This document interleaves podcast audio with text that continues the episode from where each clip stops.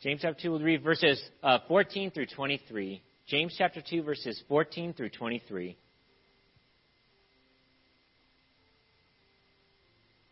There it says, What does it profit, my brethren, though a man say he has faith and have not works? Can faith save him? If a brother or sister be naked and desolate of um, daily foods, and one of you say unto them, well, Depart in peace, be warmed and filled. Notwithstanding, you give him that which things which are needful for the body. What does it profit? Even so, or even so faith, if it hath not works, is dead, being alone. Yea, a man may say, Thou hast faith, and I have works. Show me thy faith without thy works, and I will show thee my faith by my works. Thou believest there is one God? Thou dost well. The devil also believes and tremble. But wilt thou know, O vain man, that faith without works is dead? Was not Abraham our father justified by works when he offered Isaac his son upon the altar? Seest thou then how faith, how faith wrought with his works, and by works was his faith made perfect? And the scripture was fulfilled which was saith, Abraham believed God, and was imputed unto him for righteousness, and he was called the friend of God. Let's pray, shall we? Uh, dear Heavenly Father, thank you again for today. As we try to get into this message today, I pray that you would guide me, give me wisdom as we, as I try to explain your word, as we are challenged about our faith. Help us to step out in greater ways. Help me to be able to say the words I need to say, refrain from any words I shouldn't.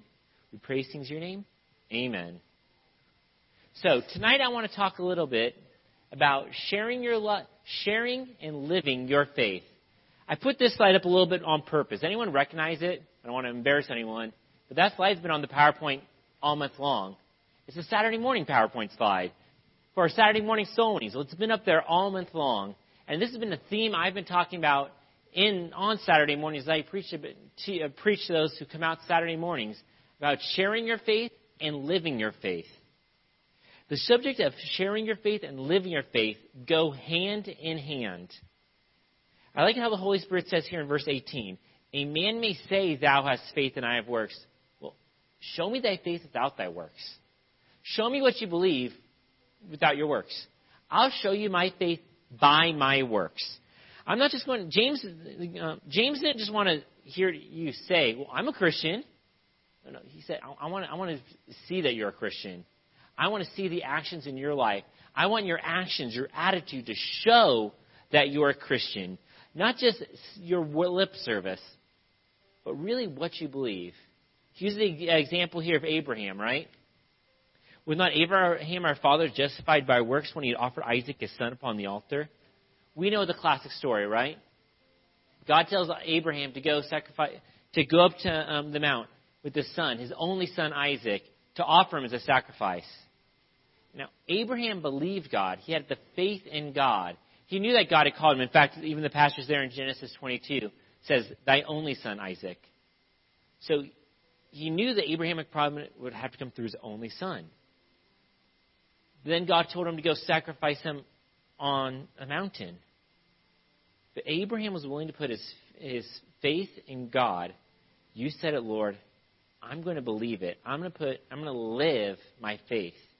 And as he did that, we saw how God answered his faith in that classic story where he was he believed God so much that he was even throwing the knife towards the son. When angel had to say, "Well, hold, hold on, good job, good job, Abraham. You did it. You showed your faith."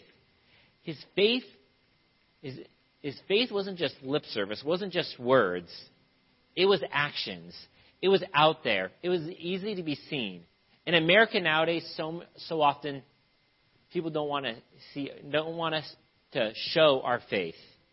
I read it, um, an article on debate.com where 70% of all people voted said religion should be a private matter and kept in the home. 70% of people voted for it. And it was interesting because if you started reading the comments, most of those people were claiming to be Christians of some kind, saying, well, no, no, our, my faith, my religion is a private matter. What good is it to have a faith that's a private matter? What, how pointless would it be to come to church on Sunday to be the same on Monday?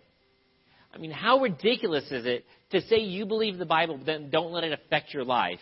Or say, I believe in hell, but never warn someone about going there? What purpose is a religion that stays in a closet. James said, Look, you say thou hast faith, you know. He looked at him and says, Look, thou hast faith, I have works. Look, show me thy faith. I want you to see it. I want to see what you believe actually exercised, actually done something with it. Tonight, my goal is to motivate you to share your faith and to live your faith. To get your actions to dictate your behaviors. To not just do lip service, well, I believe this, but to actually do something about it. To not just say you believe the scriptures, but to compel you to do what the scriptures say. To compel you to do, to believe and do what you say, saying. To share your faith and live your faith. To share your faith and live your faith. As we get started tonight, I want to look at the three aspects of, of your faith to encourage you to share that faith and to live that faith. Number let's define real quick. Let's understanding the faith.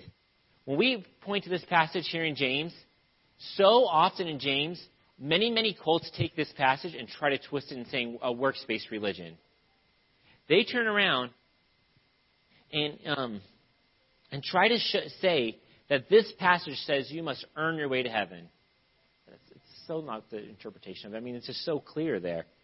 Let's look at it from, first off, faith unassisted.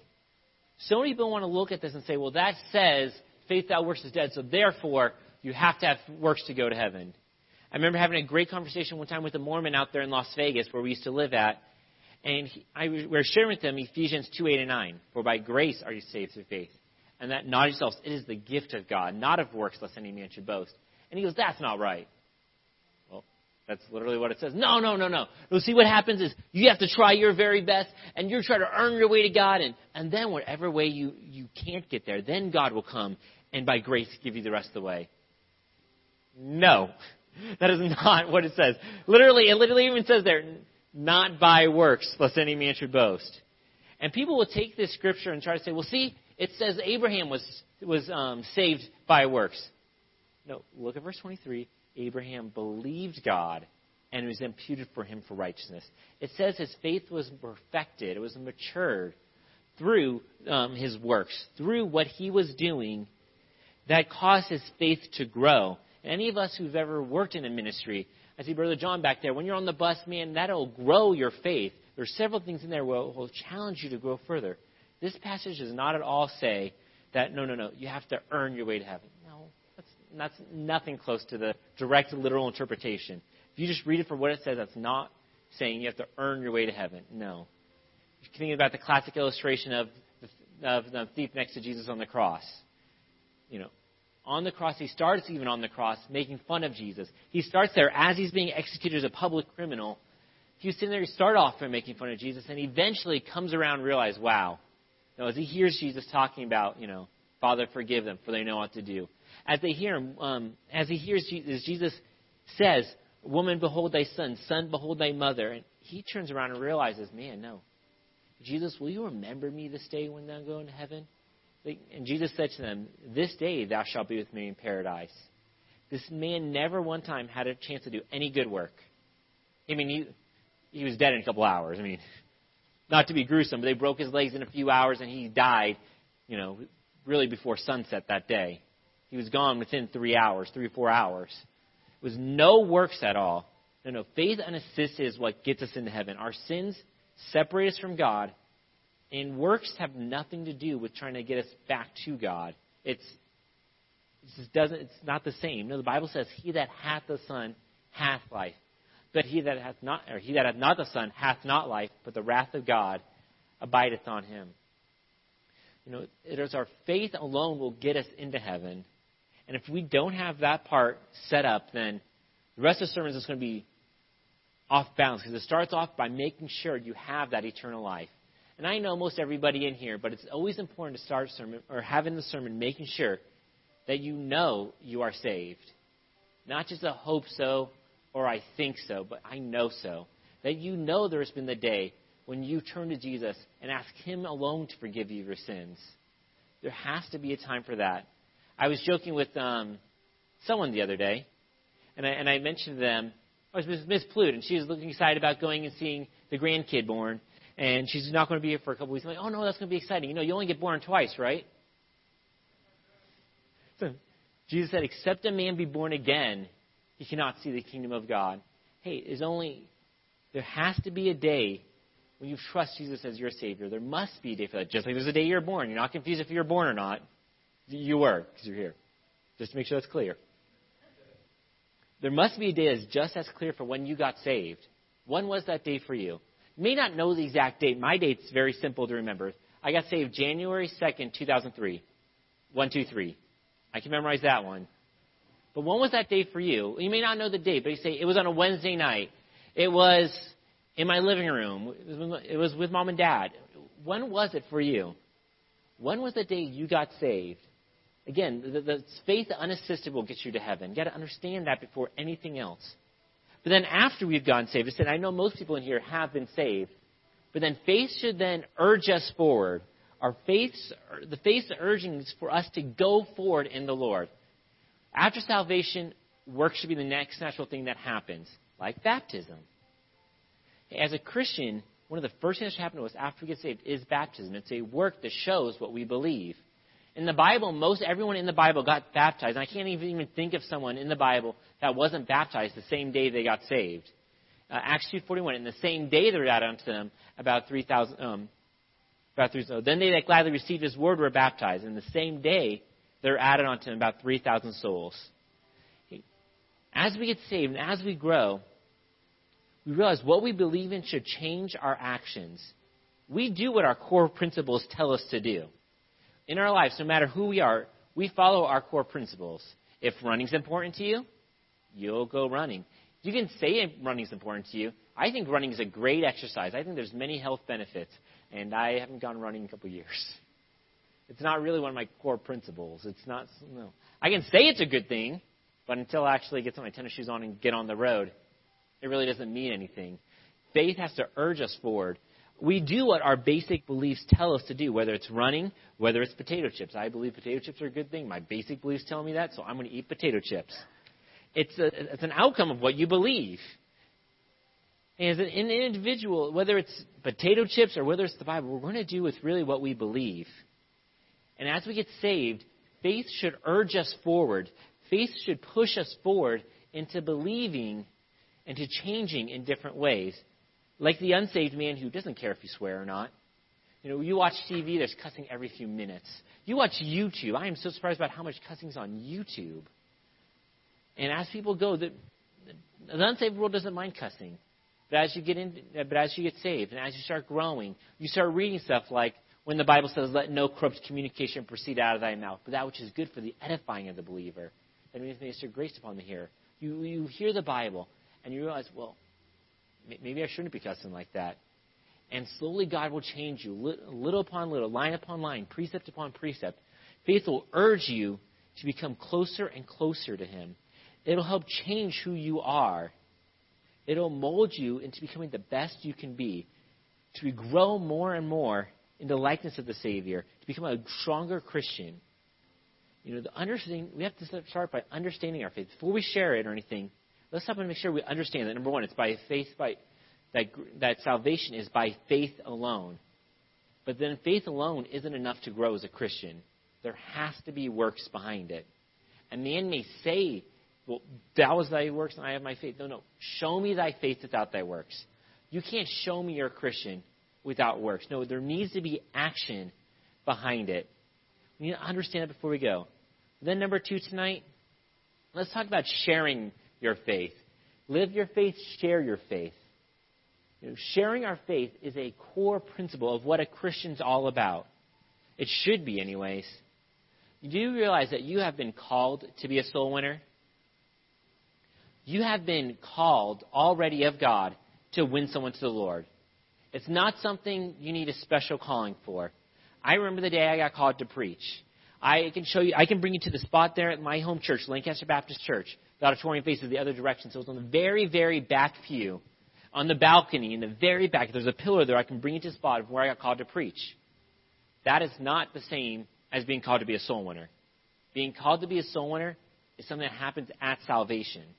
You have been called to be a soul winner. You have been called to share your faith. Mark 16:15 is even on the wall. But Jesus said, Go ye into all the world and preach the gospel to every creature. Ye means you. That is an individual mandate. You're supposed to share your faith. You're supposed to win the lost. Not just the pastor, not just the evangelist, but it is a command to share your faith. It is the same kind of commandment as thou shalt not steal. Most of us in here follow that commandment very well. Thou shalt not, thou shalt not steal. Most of us do a very, very good job at that. Thou shalt not kill. I think most of you guys have done a pretty good job of following that one, right? But go ye is the same commandment. When he said, All power is unto me in heaven and earth, go ye therefore, we are supposed to go out there and preach the gospel to every creature. Acts 1 8, but ye shall receive power after the Holy Ghost has come upon you. And you doctrinal, as soon as you got saved, the Holy Ghost has come upon you. And ye shall be witnesses of me in Jerusalem, in Judea, in Samaria, and unto the uttermost parts of the earth. You have been called to be a soul winner. God has already told you, go. He told you before you were born. The Bible's older than you. You've been called to go. He has told you as a Christian, it's a commandment. It's not a suggestion. It is a commandment. Just like thou shalt not kill or thou shalt not steal, thou shalt go. It is something we are supposed to, and you have been called to do it. And there are chances for you to go out there and share your gospel, to share the gospel. Let's take it up on it. You know, every Tuesday every Saturday, we have a great opportunity here at the church to go soul winning. So, well, I, I don't know if I can go out there. I don't. I, I'm kind of scared. I don't know what the words to say. Well, come out on Saturday, come out on Tuesday, and we'll share with you. We'll teach you. I'm going through on Saturdays. I've been going through a series for many weeks now about how to witness to people in certain different religious groups. We've talked about how to witness to Jewish people. We've talked about how to witness to Muslim people, to um, Catholic people. This week we're going to talk about. This one's going to be interesting. How to witness to those that are part of an that are part of a reprobate church, that are part of an apostate church. How do we witness someone who, oh yeah, I go to church every week, but are going to a church that doesn't believe the Bible, and many people there may not even be saved. I remember one time going to, I don't know why we did this. This is one of those um, young college guy kind of things, 18, 19 years old. I was uh, probably 18 years old at the time. I was helping out at a church plant in um, Riverside, California. Well, not uh, church replant in Riverside, California. The church was a very interesting church. You were either a former Marine or you were Cambodian. That was basically it. Great food at the church, though. I'll tell you that. Great food. Um, I was there helping out with the guy Dave Schwartz, and um, one day he there's a there was a mega church in the area, some really big name church. So he he brought me there to go to the coffee shop one day. We were stopping to get coffee. Let's let's go there. And as we were there, I started witnessing to, I started talking to the um, the barista, you know, the coffee making lady, and I realized a couple cents into it, this lady's just not just not saved.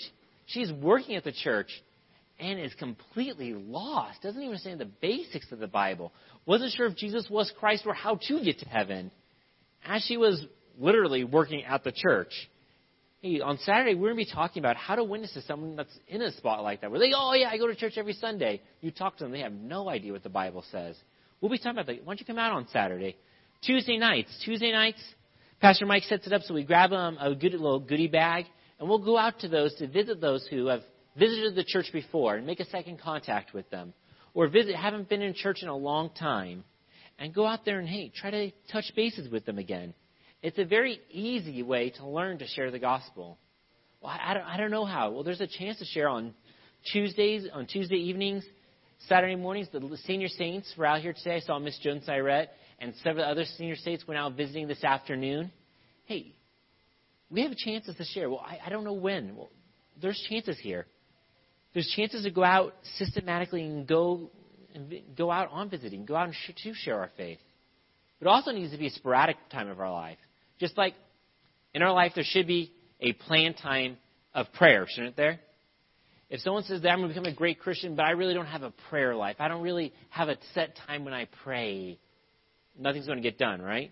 Well, there needs to be a set time as a Christian you go and pray. But just as there's spontaneous times, we need to go pray. We need to stop and pray. There should be spontaneous times of soul winning as well, as trying to witness to people. Um, Paul said in 2 Timothy 4 2, preach the word, be in, in season and out of in season, out of season. It doesn't matter. Reprove, rebuke with all long suffering doctrine. It doesn't matter. Just the opportunity comes up, share the gospel. Monday night, Kristen and I were out there buying um, AC units. I need a new AC unit for um, Kiara's room. So many of you guys know I like Craigslist.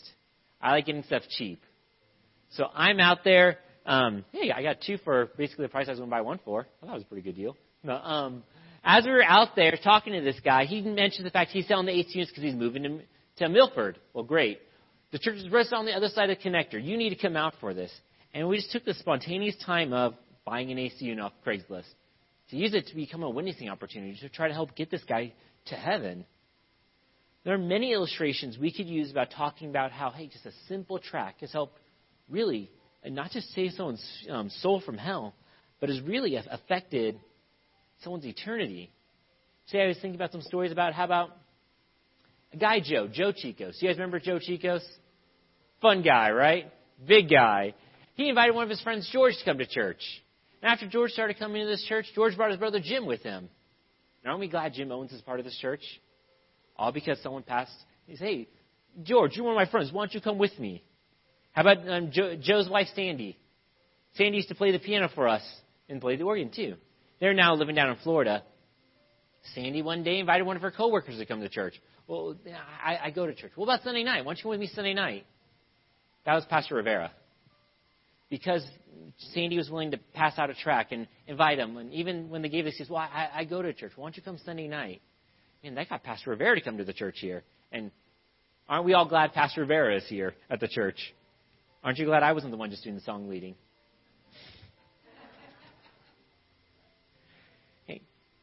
There, there are plenty of opportunities to share our faith around. There are organized times when we go out. And again, I encourage you to come out on Saturday mornings or Tuesday nights. Have an organized time. You go out there and spontaneously talk about it. Talk to your neighbors about it. This is kind of funny. I remember when this this one kind of first hit me. You guys realize, you, you realize, right? Your neighbors know where you go Sunday morning. It, it's they see you through the blinds. They, they see you dressed up. They, they see the Bible. They know what you're doing. It's not a it's not a secret. They know where you're going. You're dressed up Sunday morning. You have a Bible. They know you're going to church. So why don't you invite them to come with you sometime? Make them a plate of cookies and walk over there. Hey, why don't you come with me next Sunday? It's kind of surprising how many people actually will come out with just a simple invitation. I remember as a teenager, I used to keep tracks in my um, my backpack as a kid. I could easily pass them out. It was so amazing. I remember that's how I learned to go soul winning. It was just I kept in my backpack and I'm like, hey, I like you. You're cool. Come to church. And people would. Amazing. Hey, there needs to be a chance to share your faith. But really, what I think it comes down to tonight is I don't think that's a mind blowing fact for many people in here tonight. Like, I got to share my faith. Whoa. I, I don't really see that really going on. What I really do see, though, unfortunately, is the callousness of some. We realize someone needs to go out there and reach the lost, as long as that someone ain't me. Well, someone should go out there, but that's, that's, that's not my ministry. No. A door to door soul winning. I couldn't do that. No, no, no. You, you've been called to be a soul winner. You've been called to share your faith. Without it, it's a, it's a sin. It's a disobedience to God, just like any other sin would be. But sometimes we just get so callous and so hard about it. It reminds me of a little story. I like this little story.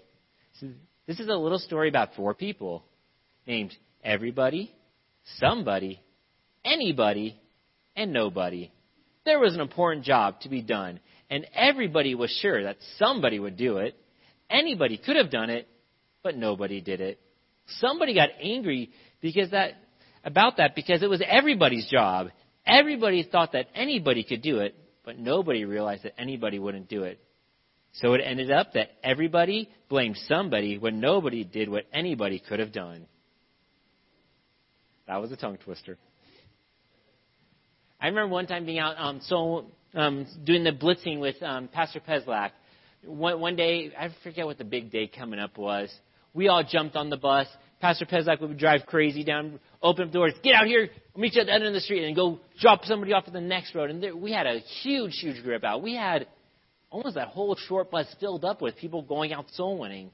And I remember seeing one Pacific person out there. They were doing an awesome job they were really talking. I think they even led a couple a couple people to the Lord that night, and I've never seen them out so many again.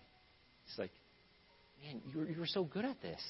I mean, it wasn't like Any everybody should go winning. This guy had some skill too, but they just disappeared. We get callous. We get hard. We think, well, someone needs to go soul winning.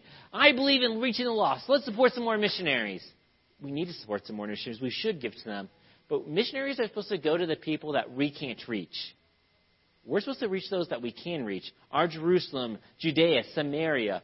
We're the ones supposed to be out there reaching. But no, no, we'll, uh, I'm not called to that. No thanks. And we just become kind of hard towards soul winning. It's, it's, it's not my job. It's I, I, I got other priorities. Or some people are like, ah, I, I, I, I don't believe in confrontational evangelism. I'm just going to act. I'm just going to sit here and have my lifestyle evangelism. That, that got popular for a little while. I think most of that trend has mostly died because people realize how ridiculous it is. You can't. Okay, I believe in living the right life. In fact, point number three will be live your faith. We've already established that. But we can't just say, oh, I'm just going to be a good person and people will flock to Jesus. No, the Bible says, let your light so shine before men that they may see your good works and glorify your Father which is in heaven. The works will show our faith. Our works will show what we truly believe in and really get it done. How shall they believe in him whom they how shall they call upon him in whom they have not believed? How shall they believe in him whom they have not heard? And how shall they hear without a preacher? Romans um, 10:14. We need to be able to go out there and share our faith, but not just a dead faith, a faith that's really alive, that's really affecting our lives. The best way to share the gospel is through a life that has been so changed. Number three, then tonight, live your faith. What is your Christian routine? What makes your daily routine different from that of a moral man. There are a lot of people who the world out there would consider moral, that would consider a good person. I, I watched a YouTube show a couple days ago. It was ridiculous. I don't recommend it. It was following around a Christian and an atheist on a split screen throughout their day. And it was ridiculous. It was horrible because the way this Christian lived, there really wasn't much of a difference. They got up and they read their Bible, and they were prayed, and the atheist got up and did some yoga and meditated in the morning. The, yeah, the Christian went to church there in the evening, and the atheist went to his club in the evening. And it was just, you watch this, it was just amazing how this Christian's daily routine didn't reflect the Bible. Well, they went to church, but they prayed. Yeah, but there was more to it than just that. The Bible should, should affect and change our daily routine. Does the Bible dictate what you do? As I was preparing for this, my normal Bible reading brought me over to Daniel chapter 6, Daniel in the lion's den. Great story, right? Fun story. And verse 10 says, Now when Daniel knew the writing was signed, he knew it was now illegal to pray, he went to his house, he opened, and, and his windows being open in his chamber towards Jerusalem, he kneeled down upon, he kneeled upon his knees three times a day and prayed and gave thanks before his God, as he did aforetime. Daniel didn't uh, be affected by the law, not because, oh man, there's a law against praying. I'm going to fight against that. Well, no. He just lived, he knew the Bible said to pray, so he was going to continue doing what he always did. The Bible had dictated his schedule. How does the Bible affect our daily routine? Bible says, uh, Psalm 5:3, uh, "My voice shalt thou hear, O Lord, in the morning. In the morning will I direct my prayer unto thee, and I w- and will look up. Okay, the Bible says that Psalm 5:3 in the morning we're supposed to pray. So, is that do we pray then in the morning? Do we let the Bible change our routine to change our lives? Not just a dead faith. Well, I, I do these things seven. No, but having a changed routine from what you read in the Bible, and then let that then um, change your reality. Let it change how you live your life, a time of surrender. Think about this. When was the last time you really stepped out in faith, said, okay, God, I'm going to do this because you said it, and not know what the, um, what the outcome is? Lord, I'm going to step forward in faith. I'm not going to know what the outcome is going to be. When was the last? When was the last time we gave sacrificially The term sacrificially there, now this church does a great job of giving, of tithing. Um, I've worked here for um, just about to celebrate the sixth year next on Monday. Will be my sixth year of being here. Um, I've never one time worried if I was going to get a paycheck or not. Y'all do a great job of tithing. But have you ever given to the Lord sacrificially? In the Old Testament, when they sacrificed a lamb, when they sacrificed a bull, the bull was dead. You didn't get it back. You didn't get the meat from the bull or from the lamb. It was gone. It cost something to give to God. Have you ever given to the point where it actually hurt to give to God? Where it was a sacrifice because I did this, I therefore couldn't do that? When was the last time we had a pray, an answer to prayer? We say, I know that God answered this prayer directly. This prayer of mine was very evidently answered. I remember talking recently with Kiara and just asking her, Kiara, have you ever realized one of your prayers was answered? Now, we as a family have been praying for a couple of very specific things, and those prayers were answered. But she had no idea that those were her prayers answered. Have you, can you think back and say, I know that this was God and only God answering this prayer? How about, have we ever had a time when we completed a task by the power of God? Just, just knowing, man, this was God working. This wasn't me. This wasn't my skill. This was the Holy Spirit using me. When we have that daily routines, it should challenge our realization that, look, we need to step back and realize, God, I need you to work in my life. I want to see you doing. When was the last time I saw God do something great in my life? That God used me. That my faith wasn't just words, but it was works. It changed. I did something great for God.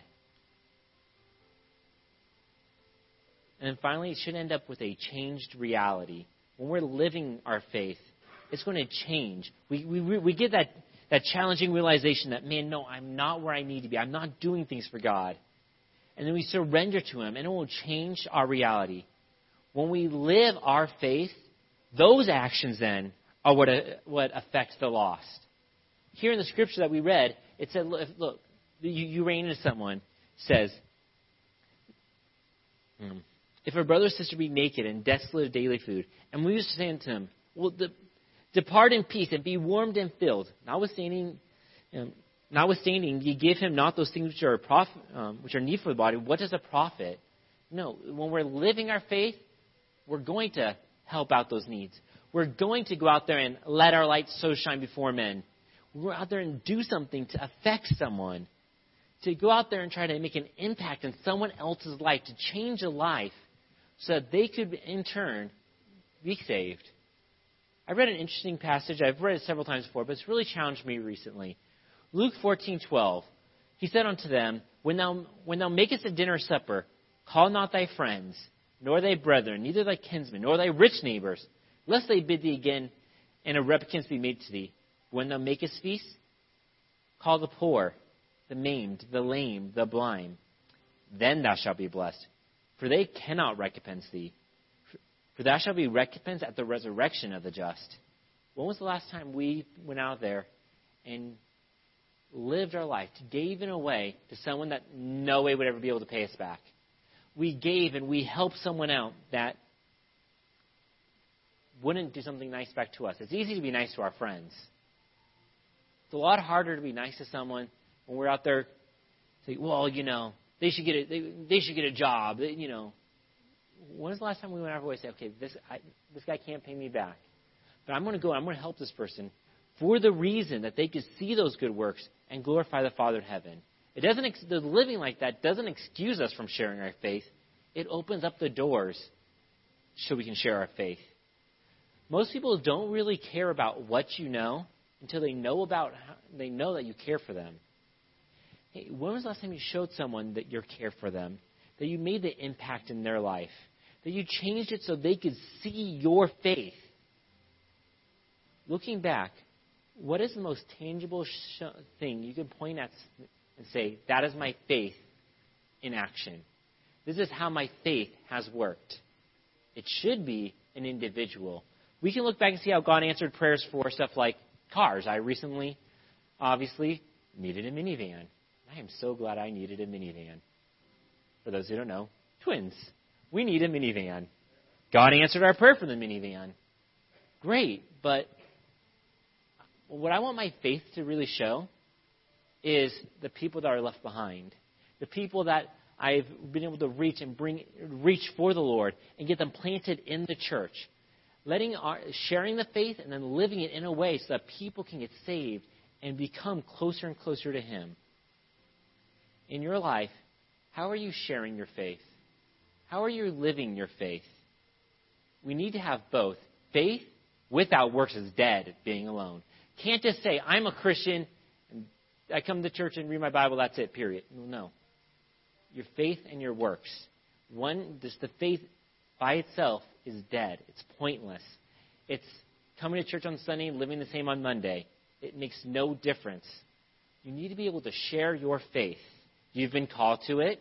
There's the opportunities for it. Are we callous for it, though? Then let's live our faith. Let's, let's let the Bible set a routine. Let's let the Bible dictate what we're going to do. And then let's then use our, that, those routines to change reality, to change someone's eternity. Tonight, as I close, I want to do a little bit of a different kind of invitation. Instead of a normal invitation with the piano playing or anything, I'm going to close in a word of prayer. If you feel led to come up, you can. But really, the invitation is tomorrow morning. It's will you live your faith and will you share your faith? This isn't a message to draw people forward towards the altar or anything. It's truly one to make you think, am I living my faith? Is my am I do I have those works? Am I showing people my faith? Are we sharing the faith? Are we showing it? Are we living what we believe? See, I'm going to end in a word of prayer. If you do feel for, you feel like you want to come forward, you can. But really, the, the invitation's tomorrow morning. What, what difference is church going to make in your life? What difference has the Holy Spirit going to affect in your schedule tomorrow? How's the Bible going to get you to do something different this week? Living your faith and sharing your faith. How does the Bible actually make a difference? You've been commanded to go, to share, to reach the lost. But are we going to do it? Are we going to live that out? Let our work so shine before men. Man, man you, you have thy faith, and I have, you know, you, you can do those works. That was works, and I have faith. Well, show me thy faith without thy works. I want to show you my faith by my works. Let's, let's pray. Dear Heavenly Father, as we end in a word of prayer, a, a more almost like intellectual message, I would think, or just a, a challenging with our lives. But I pray, Lord Jesus, that as we go forth from here, as we try to live and sh- live our lives, help us to be able to live in a way that people can see those works. So we can then open up the opportunity to share with them the gospel. We know people are going to hell. We, we know real people really do spend eternity separated from you in hell. But Lord, help us to actually live that faith out, to actually do something about it. Not just say, well, someone else needs to go win the lost, but actually get out there and use our works and talk about the gospel. Share our faith with them. And we love you, Lord Jesus. We thank you. Praise things your name. Amen. As we depart in just one second, I don't know how Pastor normally I've I haven't been in a Wednesday night service in a very long time. Anyone else notice that? Um, so I don't know how Pastor normally closes it. I'll give a couple of reminders though from stuff that I know that's coming up. Um, Monday's the Memorial Day picnic. If you haven't signed up, um, please sign up in the back.